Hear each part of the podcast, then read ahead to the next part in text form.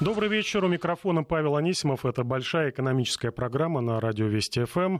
Обсуждаем самые насущные тенденции, которые уже произошли, либо произойдут в ближайшее время в экономике. Э, ждем гостя. Это доцент Российской Академии Народного Хозяйства и Госслужбы при президенте России Сергей Хистанов.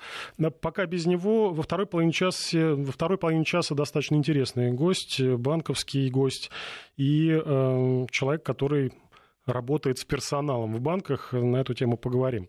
Но сейчас к тем темам, которые наиболее насущны, это, на мой взгляд, на первом месте сейчас бензин.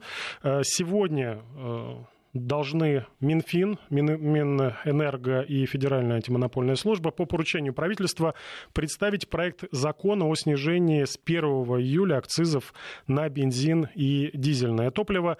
Э, по мнению чиновников, эта мера э, сдержит рост цен на автозаправках. Напомню, в середине мая Российский топливный союз в письме премьер-министру э, Дмитрию Анатольевичу Медведеву назвал ситуацию на топливном рынке беспрецедентной.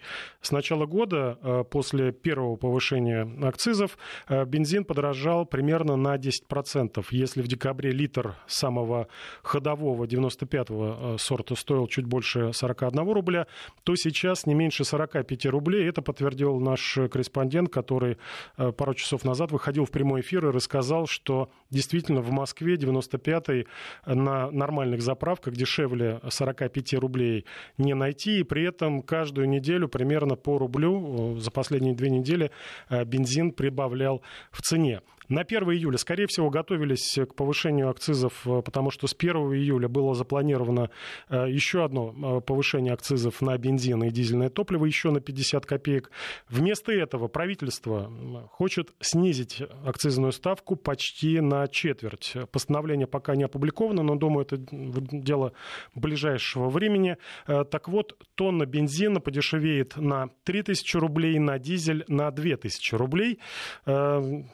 Э, желание, понятно, э, как-то затормозить вот этот э, процесс, эту турбулентность на российском топливном рынке, который захлестнул буквально последний месяц. Впрочем, специалисты полагают, что эта мера, наверное, скорее всего, никак не повлияет на розничные цены, что подтвердил э, вице-премьер Дмитрий Казак э, на форуме. Он давал интервью России-24 и сказал, что экстренная мера – это экстренная мера. Ну, впервые за, не помню, какое время снижаются акцизы, они растут. Эта мера призвана сдержать резкое подорожание автомобильного топлива. Э, процитирую господина Казака это, по нашим оценкам, стабилизирует ситуацию на рынке. У нас при сохранении той тенденции, которая в настоящее время наблюдается на рынке, прогнозировалось увеличение цены на моторное топливо до 30% к концу года.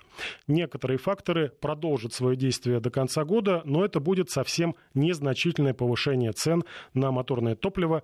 Конец цитаты.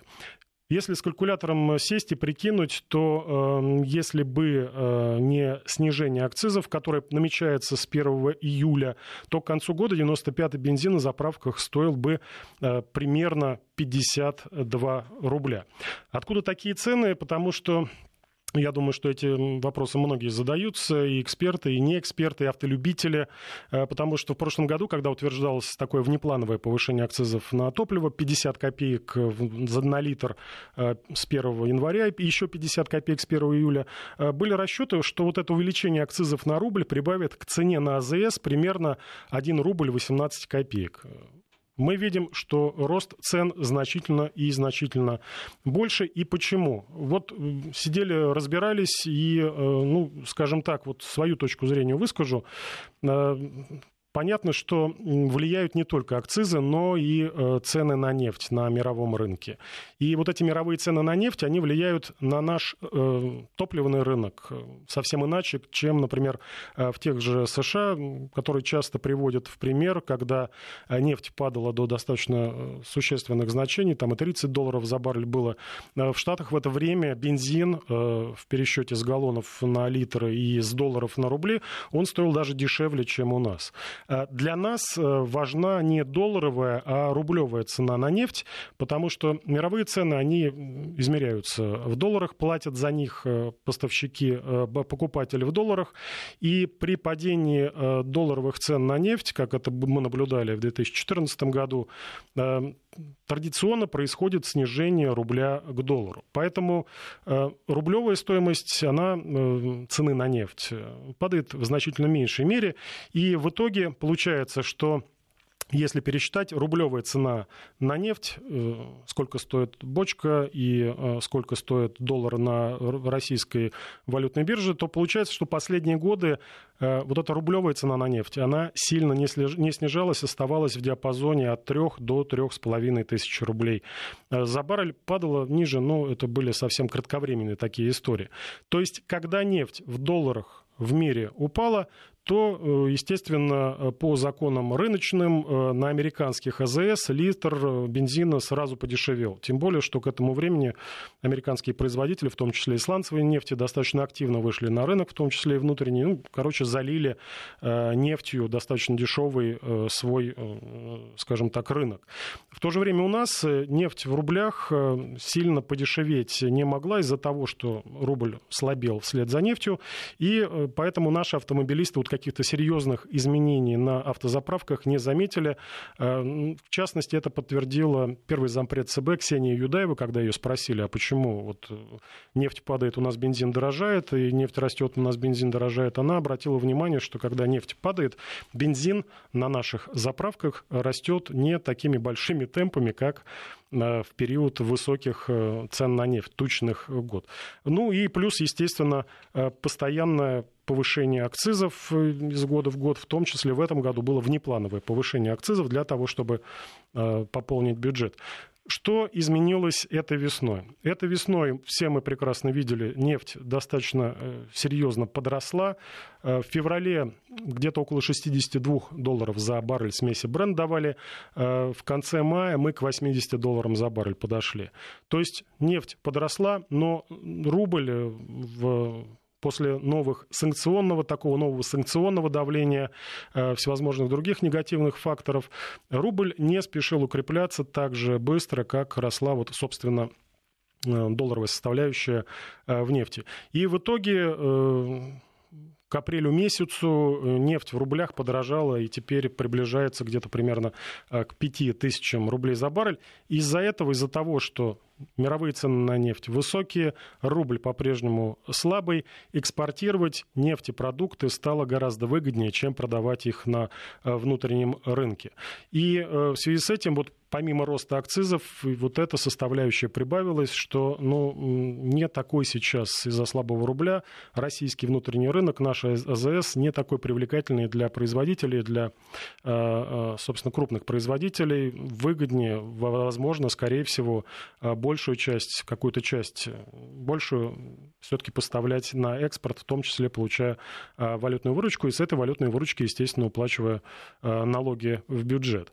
Так что, э, судя по тому, что э, есть реакция правительства. Какая реакция правительства? Что мы ждем э, до, до лета Э, будет принято решение понизить акцизы, но понизить, еще раз э, повторю, это будет временное понижение на полгода. Дальше посмотрят. Э, кроме того, ну, достаточно такая нейтральная реакция со стороны федеральной антимонопольной службы, которая пока никак себя не проявила вот в этом вопросе. Есть какие-то сообщения из регионов, где э, местное управление федеральной антимонопольной службы указывают на то, что вот так подрос э, бензин, так подросло дистопливо. Пока центральный аппарат э, ну, сдержанно комментирует. Все это о чем говорит? О том, что вполне возможно были достаточно серьезные и объективные обстоятельства для того, чтобы цены на нашем, топливе, на нашем рынке, цены на топливо э, росли такими опережающими темпами по сравнению с, с, с инфляцией ну, несколько раз выше. Цены на бензин подрастали, чем, например, цены на продукты. Вот такая история. Так что, ну, вполне возможно, и по заявлениям э, чиновников, и по аналитике, по многочисленным комментариям по этому поводу, э, вполне возможно, что, да, с 1 июля будет снижен акциз. Снижен достаточно серьезно, это почти на четверть. Сейчас за тонну 95-го, по-моему, 13 тысяч 100 рублей акции составляет, минус 3 тысячи, ну, серьезное снижение. Но в то же время это все-таки больше, наверное, такая душина для производителей, чтобы они вернули свою рентабельность, потому что, по словам представителей того же Российского топливного союза, все-таки сейчас сложилась такая ситуация, что оптовые цены, то есть заправки, оптовые цены, они даже выше чем розничные цены, чего никогда не было. То есть приходится АЗС покупать дороже, чем потом пытаться продать. Из-за этого растут цены на заправках. Растут цены на заправках, ну, наверное, никуда до конца года и дальше от этого нам не деться. Что касается нефтяных цен, то здесь э, тоже есть объективные причины, но уже не для роста, который мы наблюдали в последнее время, а все-таки для коррекции. Второй день подряд снижаются нефтяные котировки. Э, в пятницу было достаточно серьезное проседание, э, практически с 80 долларов до 75 снизилась э, смесь бренд, и вот сегодня тоже снижение где-то примерно полтора процента. Случилось это после того, как Россия и Саудовская Аравия поставили э, рынок в известность о своих планах скорректировать бурный рост цен на нефть. Каким образом? Таким, что было анонсировано возможное увеличение производства стран-участниц сделки ОПЕК+, увеличение производства на 1 миллион э, баррелей в сутки. Ну, естественно, трейдеры достаточно бурно отреагировали э, на эту новость. Э, тем временем не дремлют слонцевики в США, не прекращает расти добыча. Сегодня в США день поминовения. Не участвуют американские трейдеры, брокеры в торгах, но завтра вполне возможно свое слово скажут.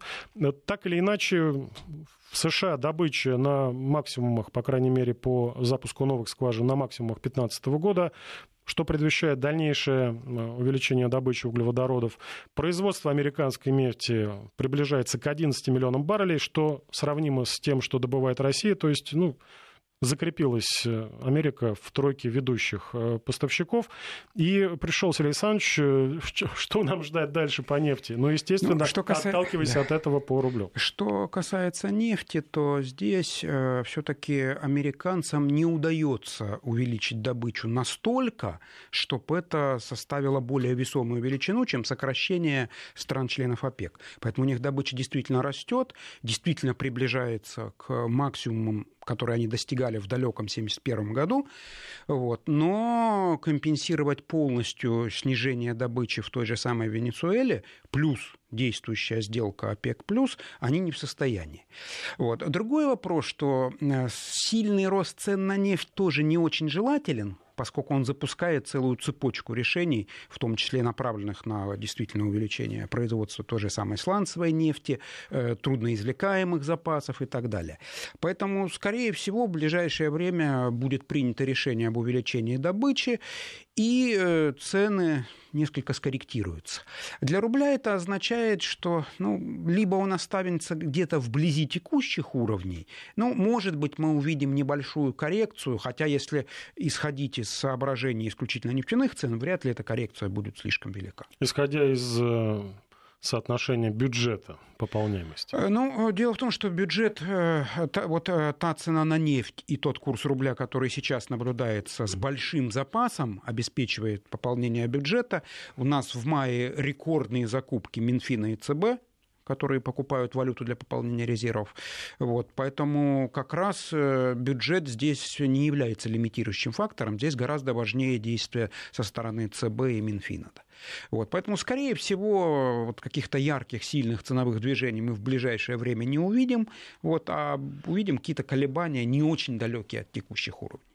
По поводу пополнения бюджета, в частности, такого механизма, как повышение э, либо введение, возвращение того или иного налога, в последние месяцы вокруг этой темы э, ходило достаточно много слухов, обсуждалась и возможность э, повышения налога на доходы физлиц, и повышение НДС, и даже введение налога с продаж.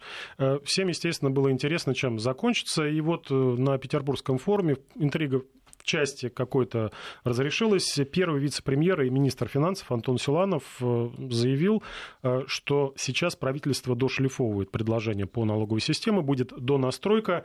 И сначала э, Антон Германович сказал, что роста НДФЛ не будет, но затем сразу оговорился, что это мнение Минфина, хотя достаточно, я думаю, весомое мнение, но все будет решать правительство. И также он твердо сказал, что не будет возвращения введения э, налога с продаж. И вот сегодня газета «Ведомости» пишет о возможном повышении НДС э, с текущих 18% до 20%. Эта ставка была до 2004 года. И, ну, наверное, газетчики говорят, что это один из самых таких вариантов предпочтительных будет небольшое, небольшая налоговая нагрузка, небольшой скачок инфляции, но, тем не менее, бюджет пополнится. Объясните, во-первых, вот в чем разница для бюджета, для производителей и для нас, э, покупателей, да, в конце концов, НДС оплачиваем мы. В чем разница между возможным повышением НДС на 2%, либо возвратом налога с продаж, что обсуждалось? Ну, э, главная разница заключается в основном в администрировании. То есть вот любой налог, помимо того, что вот он составляет какую-то величину, еще необходимо собрать. И здесь ситуация у разных налогов очень сильно разная. Вот как раз НДС это, наверное, образцовый пример э, того налога, который очень хорошо администрируется.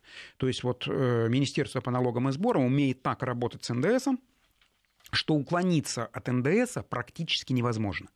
Поэтому администрируемость, это официальный термин, который как бы четкость сбора налога характеризует, вот, э, у НДС почти идеально это.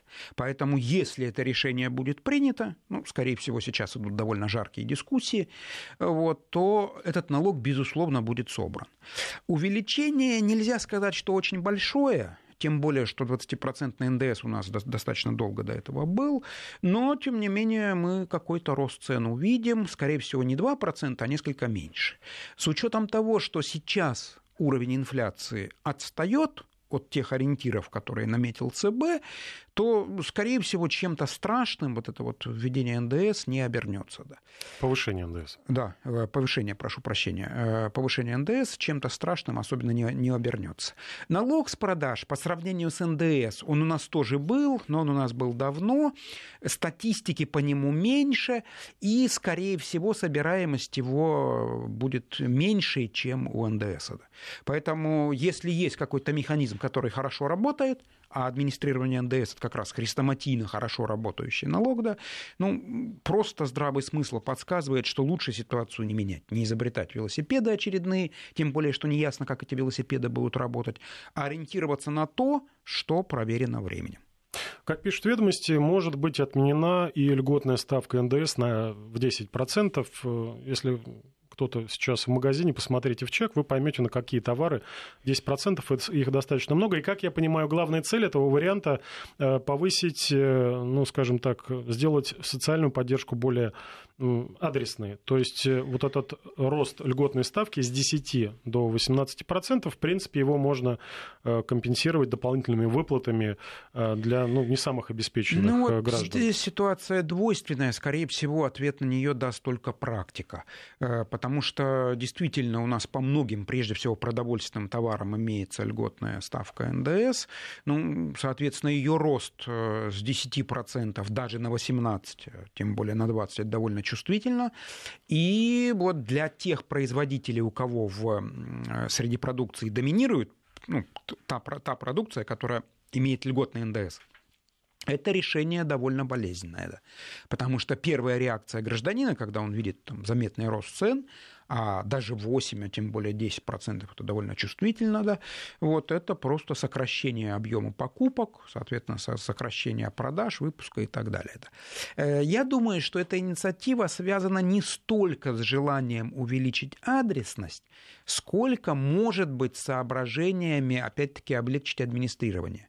Потому что в ситуации, когда у предприятия часть продукции там, по одной ставке облагается, часть по другой, возникает огромный соблазн переквалифицировать продукцию так, чтобы подвести ее под льготную ставку НДС. Соблазн очень велик, и э, для того, чтобы упростить работу инспекторам, Вот, возможно, такая идея выдвигается.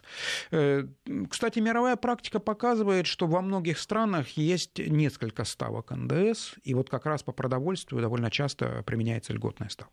Сергей Александрович, ну, хочу спросить, я уже тут немножко рассказал про бензин, ждем мы понижения акцизов э, на бензин и дизельное топливо с 1 июля. Э, на ваш взгляд, почему все же нам, не, нам, как потребителям, как автомобилистам, не стоит ждать какого-то серьезного снижения на заправках? Ну, в лучшем случае мы увидим там остановку роста цен, а связано это с тем, что бензин в структуре своей стоимости содержит много всего. Да. Там есть и нефть, там есть довольно много электроэнергии, довольно много транспортных услуг, и для нефти, и для бензина, потому что там обычная система торговли – это отдельное звено оптовой торговли, потом отдельное звено розничной торговли. И э, вот во, всей, во, во всем этом конгломерате э, доля нефти, как и доля акциза, ну, не так уж и велика. Поэтому я думаю, что вот это решение, с одной стороны, оно прецедентное, потому что у нас я не могу даже вспомнить я тоже на память, э, ну, по крайней мере, последние годы точно не было случая, чтобы у нас снижались акцизы. У нас, как правило, они росли, да. Вот. Снижалась ну, экспортная пошлина, то, что платит производитель, ну, отправляли за рубеж. пошлины более сложный вопрос, э, поскольку у нас э, Министерство энергетики довольно сложным образом э, регулирует, как, как стимулировать компании к экспорту, как стимулировать их к продажам на, на внутреннем рынке. Реально сделать так, чтобы цены у нас были деш... снизились цены на бензин в России? Теоретически реально, практически можно надеяться на стабилизацию. Да. Мне кажется, что вряд ли мы увидим большое снижение. Да, вот застабилизировать их, остановить рост, вот это в принципе реально. Ну, будем надеяться, что так и произойдет. Э, спасибо, Сергей Александрович. Разъяснили кое-какие моменты. Напомню, у нас ненадолго, но все же был в гостях э, доцент Российской Академии Народного Хозяйства и Госслужбы при президенте России Сергей Хистанов. Сейчас мы уходим на новости, ну и дальше анонсированные э, гости из банковской сферы. Продолжим буквально через несколько минут. Не переключайтесь. Продолжаем большой экономический час. В студии Павел Анисимов. И у нас новый гость Владимир Химаныч, управляющий директор по работе с персоналом Райфайзенбанк. Владимир, приветствую вас. Добрый вечер. Э, первый вопрос, наиболее актуальный и насущный. Для чего сегодня банкам необходима трансформация и уход в digital? Э, ну вот смотрите, когда мы с вами э, говорим банки, мы, наше поколение иногда подразумевает отделение – молодежь э, все-таки мыслит по-другому. Для них банки это уже какие-то цифровые инструменты, приложения на э, смартфонах, мобильных устройствах. Поэтому бизнес банковский переместился в цифровую, цифровое пространство. Поэтому банки изучают возможности трансформации как с точки зрения бизнеса, развивают платформы, так и с точки зрения персонала. С точки зрения персонала, по каким направлениям развиваются? Банки стали конкурировать с э, традиционными IT-компаниями. Если раньше люди приходили и уходили из банков э, в такие же финансовые учреждения, то сейчас мы конкурируем за персонал с IT-компаниями. И э, это новая область, в которой оказались банки. И появилась необходимость развивать привлекательность банка как работодателя для той аудитории, которая раньше не была в фокусе. Как привлекаете? Вот второй вопрос, самый насущный. Конкурируете с крупными э, IT-компаниями, переманиваете у них специалистов. Как переманиваете? Э, переманиваем раз, э, э, создаем привлекательные условия, чтобы люди самостоятельно обращались два. И это, конечно, вы правы, это, конечно, очень серьезная задача, потому что недостаточно просто получить нужного специалиста. Для этого существуют талантливые рекрутеры, Э, хорошие менеджеры, но важно удержать людей. И если у вас э, в вашей компании нет тех условий, к которым IT-специалисты привыкли, это сделать невозможно. Поэтому банки должны провести большую подготовительную работу для того, чтобы такие условия создать. Это не вопрос одного, двух и даже э, года. Что это за условия? Сколько более продолжительная перспектива. Да, что это за условия? Ну, во-первых, первое, что приходит в голову, наверное, это Э, работу по созданию бренда работодателя. Э, но бренд – это верхушка айсберга. За брендом стоит много что другое. Э, люди, которые работали в IT-компаниях, они привыкли к другим условиям работы. Часто это гибкий рабочий график, это возможность работы из дома. Это работа по каким-то другим параметрам, как, например, какие-то короткие итерации, которые приводят к созданию продукта. Банки традиционно мыслили перспективами нескольких месяцев, проекты, которые имели четкое начало, четкий конец, четкие критерии успеха, и в рамках этого времени проекты не менялись. IT-компании работают по-другому. Короткие итерации, короткая сверка результатов, корректировка – и поэтому нужно обучать и переобучать как руководителей, чтобы они работали по-другому, так и вот внутреннюю среду банка, чтобы она соответствовала таким э, условиям.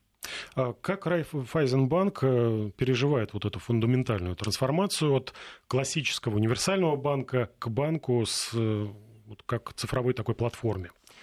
Ну, э, если подробно отвечать на ваш вопрос, э, то можно говорить очень долго о бизнесе, как бизнес переживает. Бизнес переживает хорошо, и это нас радует. Но я, наверное, все-таки скажу с точки зрения организационной трансформации именно персонала, потому что это та сфера, о которой мы сегодня говорим.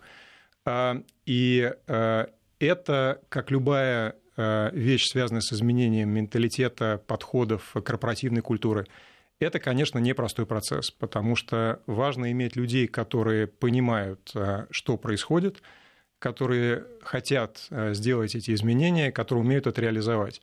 Поэтому это, это большая работа по развитию в целом понимания у руководителей, у сотрудников, что есть цифровой бизнес. Во-вторых, это э, создание условий для того, чтобы эксперименты с цифровым бизнесом проходили, инициировались и ошибки э, рациональным образом разбирались, а не наказывалось за ошибки. Э, и поэтому э, вот работа ведется в этом направлении. Вы упомянули про эксперименты с цифровым бизнесом. Такой вопрос, что необходимо для успешной реализации вот такого проекта и создания успешного бренда работодателя как такого технологического лидера? Ну, как я уже сказал, надо смотреть на несколько вещей. Мы начали с того, что э, мы э, э, изменили наш подход к организационной структуре. Вместо классической начальник подчиненной системы мы ввели такое понятие, как agile команды, в которых есть владелец продукта, есть технологический специалист, есть так называемый скрам-мастер, который управляет этим процессом, и есть, собственно, сама команда, которая делает продукт. А, эти команды должны по-другому вознаграждаться. И опять же, здесь мы смотрели на опыт IT-компаний, у которых другая система мотивации. А, мы поменяли подход к рекрутингу, стали гораздо активнее участвовать в а, мероприятиях, допустим, разработчиков. разработчиков. Ну и очень большой момент связан с реорганизацией инфраструктуры, то есть создание возможностей для удаленной работы, работы из дома и наличие э, Wi-Fi систем в офисах отделений банка, которые позволяют получать доступ э, к требуемым ресурсам. А у нас есть проект, который мы начали около полутора лет назад э, и который будет продолжаться еще около года в основной своей стадии, как раз который имеет таких 10, 10 поднаправлений, каждый из которых, в общем, отвечает на эти задачи. А по поводу, скажем так, профессий будущего. Э, какие будут, на ваш взгляд, востребованы, какие останутся э, в прошлом и какие компетенции необходимо развивать, чтобы оставаться востребованными? Ну, прогнозы – это вообще вещи интересные. Будет, будет интересно, наверное, нам поговорить через год-два, э, оправдается ли что-то из того, что я сейчас буду говорить. Но из того, что я вижу на рынке за последние несколько лет и те тенденции, которые наблюдаю, говорят вот о чем. Однозначно будут востребованы специалисты, связанные с IT в, той или иной, э, в том или ином виде. IT – это тот горячий, те горячие пирожки, которые э, э, связаны с тем, что наш мир с вами меняется. Ну вот я думаю, что уже как бы даже не надо какие-то примеры приводить. Мы все пользуемся таким количеством цифровых приложений и платформ, которые, в общем, создаются вот сейчас, в момент времени. И, ну вот я помню э, свой первый мобильный телефон, это 97 год, э, а прошло-то, в общем, не так много времени с того времени. А, и действительно, мир меняется очень стремительно, и мир э, меняется благодаря IT. IT-специалистов а не хватает. Вот не хватает. За них конкуренция, за них конкуренция начинается еще, когда эти ребята учатся в институте. Как правило, на четвертом курсе у всех у них уже есть предложение либо работа, и я не вижу никаких причин, чтобы в течение там, среднесрочной перспективы это менялось. Поэтому моя ставка однозначно на IT. Помимо IT, ну, понятно, операционисты, наверное, скорее всего, в цифровом банке мало их сложно представить. А, ну, смотрите, здесь сложнее, потому что э, мы можем либо смотреть на опыт э, каких-то э, других экономик и смотреть на то, как, какие специалисты востребованы там. И, наверное, в общем, глядя на большие рынки, можно предположить, что позиции и профессии, связанные, с, допустим, с юриспруденцией, тоже будут актуальны. Но я бы здесь немножко ваш вопрос перефразировал в то, какие компетенции будут востребованы, а не какие профессии. И вот с точки зрения компетенции, то, что я вижу, э, это э, умение постоянно обучаться. Оно востребовано. Вот если оно у вас присутствует, вне зависимости от того, в каком возрасте вы находитесь, э, то ваши шансы на то, чтобы заниматься интересной для себя деятельностью, резко возрастают. Если в какой-то момент вы прекращаете работу, связанную с э, обучением чему-то новому, вот на этом моменте наступает такой вот э, тревожный момент. Если он затягивается, то этот момент перерастает в проблему. Очень модная, популярная тема и на Петербургском форуме, который прошел буквально на днях, обсуждалась активно, это искусственный интеллект и э, блокчейн. Вот, вот эти два понятия в HR, насколько это близкая перспектива? А, это достаточно близкая перспектива, потому что, э, в общем, HR тоже размывается. HR не, тоже, не тот, что был 15 лет назад, когда, в общем, или там 20 лет назад, когда HR равнялся кадровому делопроизводству. Сейчас HR э, в, э, часто это функция, очень сильно погруженная в бизнес. А что значит погруженная в бизнес? Это значит, что вам нужно, помимо того, что разбираться в продукте, вам нужно создавать продукт. И, допустим, если смотреть на, э, э, на наш банк, на Райфайзенбанк, то э, в составе HR у нас, например, есть большое количество разработчиков, которые формально в HR, но при этом занимаются разработкой продуктов на базе блокчейна, на базе искусственного интеллекта.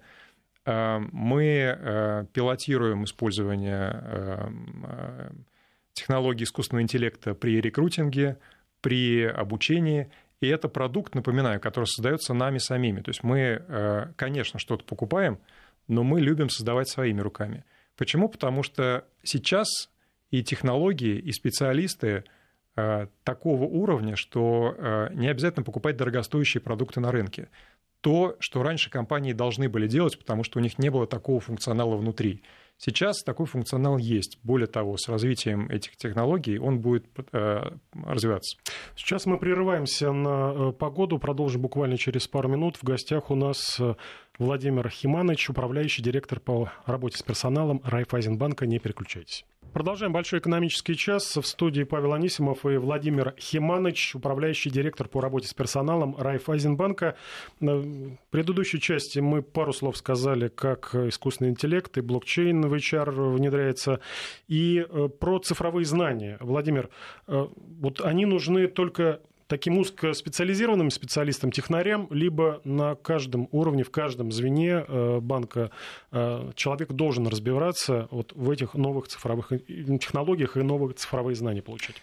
Это очень хороший вопрос, Павел, спасибо. Эм, э, как я уже сказал, цифровой компонент возникает в разных функциях. Там, где его раньше часто не было, например, в HR, эм, например, в маркетинге и в других функциях. И понятно, что если у вас э, возникает такой функционал, вы как руководитель должны, э, ну, по крайней мере, понимать, о чем говорят ваши сотрудники. Э, это программа минимум. Программа максимум заключается в том, чтобы помогать им двигаться дальше, то есть вы должны разбираться в теме, по крайней мере, не хуже, чем они. И эта задачка сложная, потому что она означает то, что вам в какой-то момент нужно не то, что обнулить свое ощущение себя как лучшего специалиста на рынке, если вы, допустим, возглавляете какой департамент, но сказать себе, что вам нужно обратно сесть за студенческую скамью и, в общем, подтянуть матчасть. А, и а, а, мне кажется, что в компаниях, и в Райфе мы так делаем, вот эта программа подготовки руководителей и сотрудников должна строиться именно из понимания того, какие категории работников перед вами – Понятно, что для тех людей, которые э, каждый день занимаются этой работой, нужны программы по э, их, э, ну, скажем так, развитию в большей степени технических так называемых навыков для того, чтобы они шли в ногу со временем. Для руководителей программы тоже должны быть, но, конечно, они будут отличаться. Мы, в частности, успешно опробовали программы с крупными мировыми бизнес-школами, где нам пришлось с удовольствием выбирать между разными отличными программами подготовки специалистов и руководителей те программы, которые наиболее близки нам. И это выбор, который показал, в общем, очень большой эффект. Мы измеряем, в общем, все наши активности методологии NPS, так называемый Net Promoter Score, когда люди говорят, рекомендуют они этот сервис или нет. И вот, в частности, там одна из сессий, которая прошла на прошлой неделе со, всеми, со всем топ-менеджментом банка, она, в общем, показала рекордный NPS, который мы раньше вообще не видели, 64% руководители сказали, что они абсолютно однозначно рекомендуют этот курс.